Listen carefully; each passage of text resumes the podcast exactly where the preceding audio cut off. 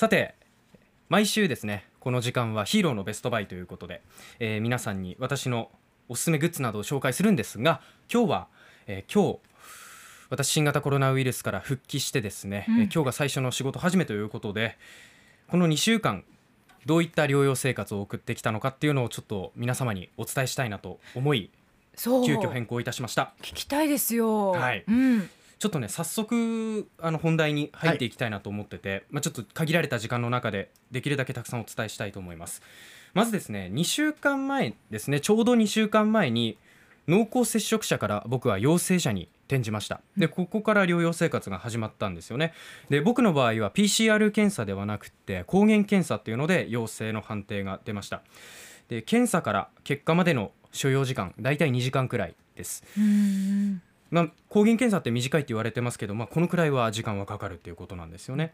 でインフルと同じで、えー細い綿棒のようなものを使って左右両方の鼻をチェックするというようなそう。あのこれ痛い。痛いやつ。痛いって聞くやつですよね。そうですね。これでチェックしまして、はい。で陽性というふうに診断されてからすぐに行うのが血液検査と CT なんですよね、うん。何を検査するかっていうと肺炎の症状がないかどうかっていうのを確認しますここで問題がなければ軽症者というふうに診断されて自宅療養かホテル療養どちらかに振り分けられるんですね。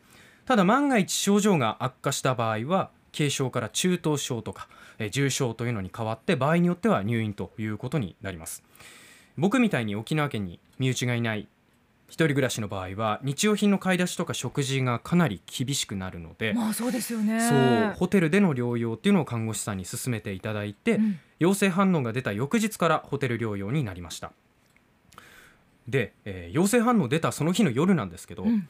熱がだいたい37度前後で推移していたんですが深夜1時2時ぐらいですね、うん1時間で急激に上がって38度5分まで上がったんですよ。へえ。頭痛も倦怠感もうん。本当に相当に悪化してしまって、うん。偏頭痛持ちなので頭痛は慣れていたんですけれども、もう耐えられなくってあまりの頭痛でこう、うん杭で頭を打たれてるっていうかもうこう刺されてる感じトントントントンやられてるような感じ。何しても痛いっていうような状況が続いてちょっと深夜4時に救急車を呼んで、えー病院に搬送されました。はい。で痛み止めを飲んで休んだら治ったので予定通りその日からホテル療養っていうのが始まったんですよね、でホテルでの生活なんですけれども3食しっかりお弁当が出ます。これってまあ三食しっかり出るっていう部分でははい。安心はすると思うんですけど、ね。ええ。薬ってもらえるんですか？ホテルで療養してる人。なんですけれども、うん。僕も初めて知ったんですけど軽症者と診断されて、まあ、ホテルでの療養となった場合は、アビガンとかそういった投与っていうのはなくってないんだ。専門的な治療っていうのは一切なくて基本的に対処療法になるんですよ。うん。だから、まあ、言ってしまえば寝て治してくださいっていう状況。でうん。何か例えば急激に熱が上がったり、倦怠感ひどい呼吸器が咳がとかっていうふうになった時は内線で日替わりでいらっしゃる看護師さんがいるので、はい。その方に連絡をしてこういう症状があるんですけどっていうことを伝えた上で看護師さんを通して病院に行くっていう運びになるんですよね。だからホテルでのまあ薬物投与みたいなことはできないことになっているので医療行為はじゃないみたいな。ないです、うん。一切ないです、うん。もう1日に2回ですね検温体温チェックっていうのがあるんですよね、うん。えー午前7時頃それから午後3時頃なんですけれどもここの体温チェックぐらいですね、行っていたのはっていう感じです。でホテル療養初日から3日目にかけてが特にしんどくて、うん。解熱剤を飲まないと38度近くまで熱があって体を動かしてないと辛いほどの関節痛であったり、まあ、うん。筋肉痛、そういう倦怠感っていうのがしばらく残っていました。で同時に味覚異常嗅覚異常といった症状も出始めて嗅覚異常については少し緩和されたんですけど現在進行形なんですよねだから今もちょっと匂いを感じづらいっていう状況です。そうなんか痩せたなっていうのは感じましたね。そうですようね、ん。味覚異常と嗅覚異常が生じると食欲も同時になくなるんですよ。えお腹空いてても？そうお腹はなるんです。お腹はなるんです。体は本当正直なので、そのあたりお腹鳴ったりはするんですけど空腹のサインがあるのに全く食欲がない。え怖いですねそれね。これが怖いです。だから僕正直23日ぐらい何も食べなかったですね。飲むだけ。あ1日だいたい23リットルぐらいですか？水分を多めに取るようにっていうことを看護師さんにも言われていたので、うんうんそれで水分は補給してましたけどそれぐらいでした。うん。うん、で久しぶりにちゃんと完食したのが3日目の夜に初めてお弁当を完食したんですね、うん。その時カツカツが出たのかな？ロースカツが出てたんですけどしょっぱいとかうん。あとはまあついてる梅干しの酸っぱいとかそういう刺激だけを感じる食事だだったんですだから味気ないっていう言葉がね本当にぴったりはまるような食事ですね。うーん。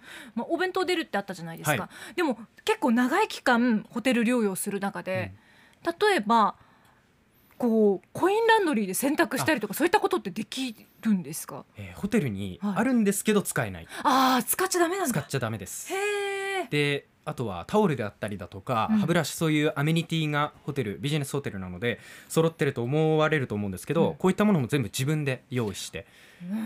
だからまあ大体2週間弱分ぐらいですかね、はい。用意をして、えーキャリーバッグに詰めて持っていくという形をとってました。でも苦しい中でそれだけたくさん準備するっていうのもまた大変なことですよね。だからもうちょっとね頭痛がする中で、えー準備をして病院での療養を終えてからすぐ準備だったので、はい。そのあたりもちょっと、えーいろいろ大変なところもあったんですけど、はあ、でですねまあこう体の厳しさ、うん。健康について話してきましたけど実はやっぱ心の方もかなり辛くって。うん。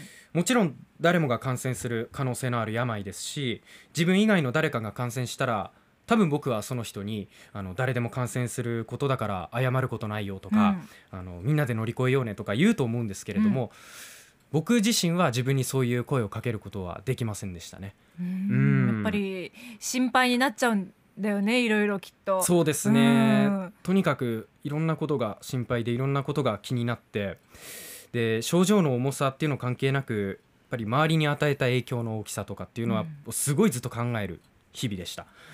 ででもそこで僕を支えてくれたのがやっぱり皆さんからのうん。言葉一つ一つでしたね、本当に。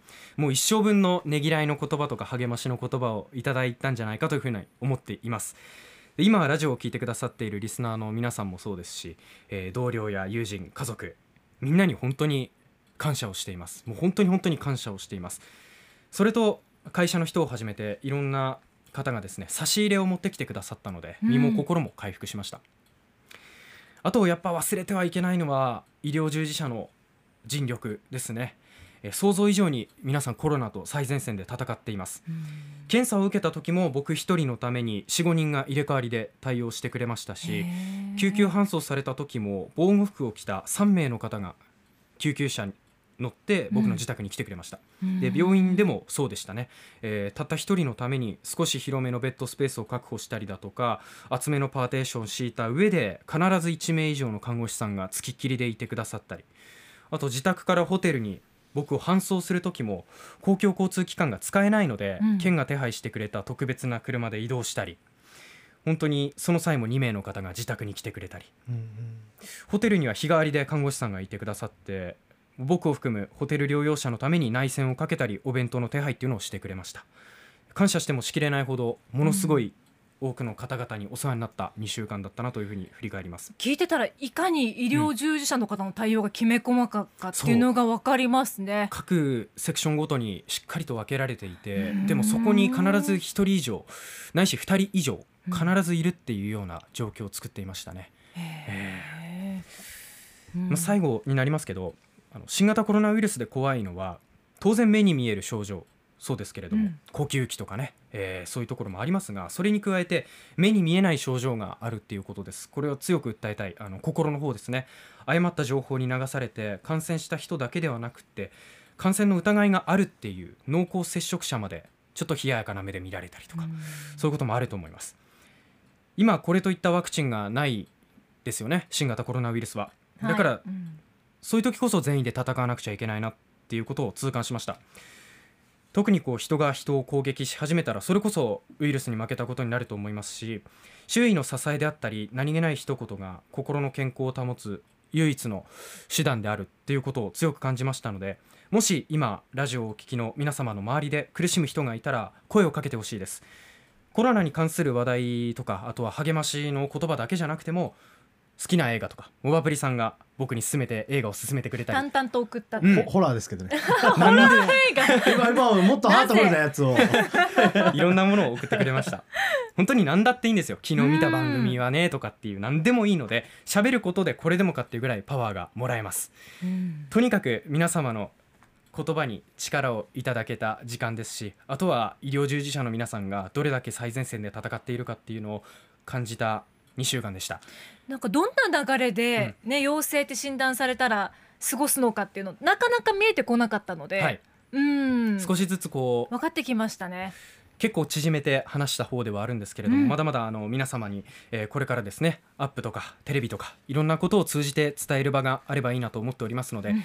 何か気になることとかあったらあの SNS メッセージ何なりとください、はい。えー今日はですね新型コロナウイルスの療養期私の2週間分のお話をさせていただきましたアップのポッドキャストを最後までお聞きいただきありがとうございました。生放送は平日朝7時から FM921 AM738 RBC ハイラジオ。県外からはラジコでお楽しみください。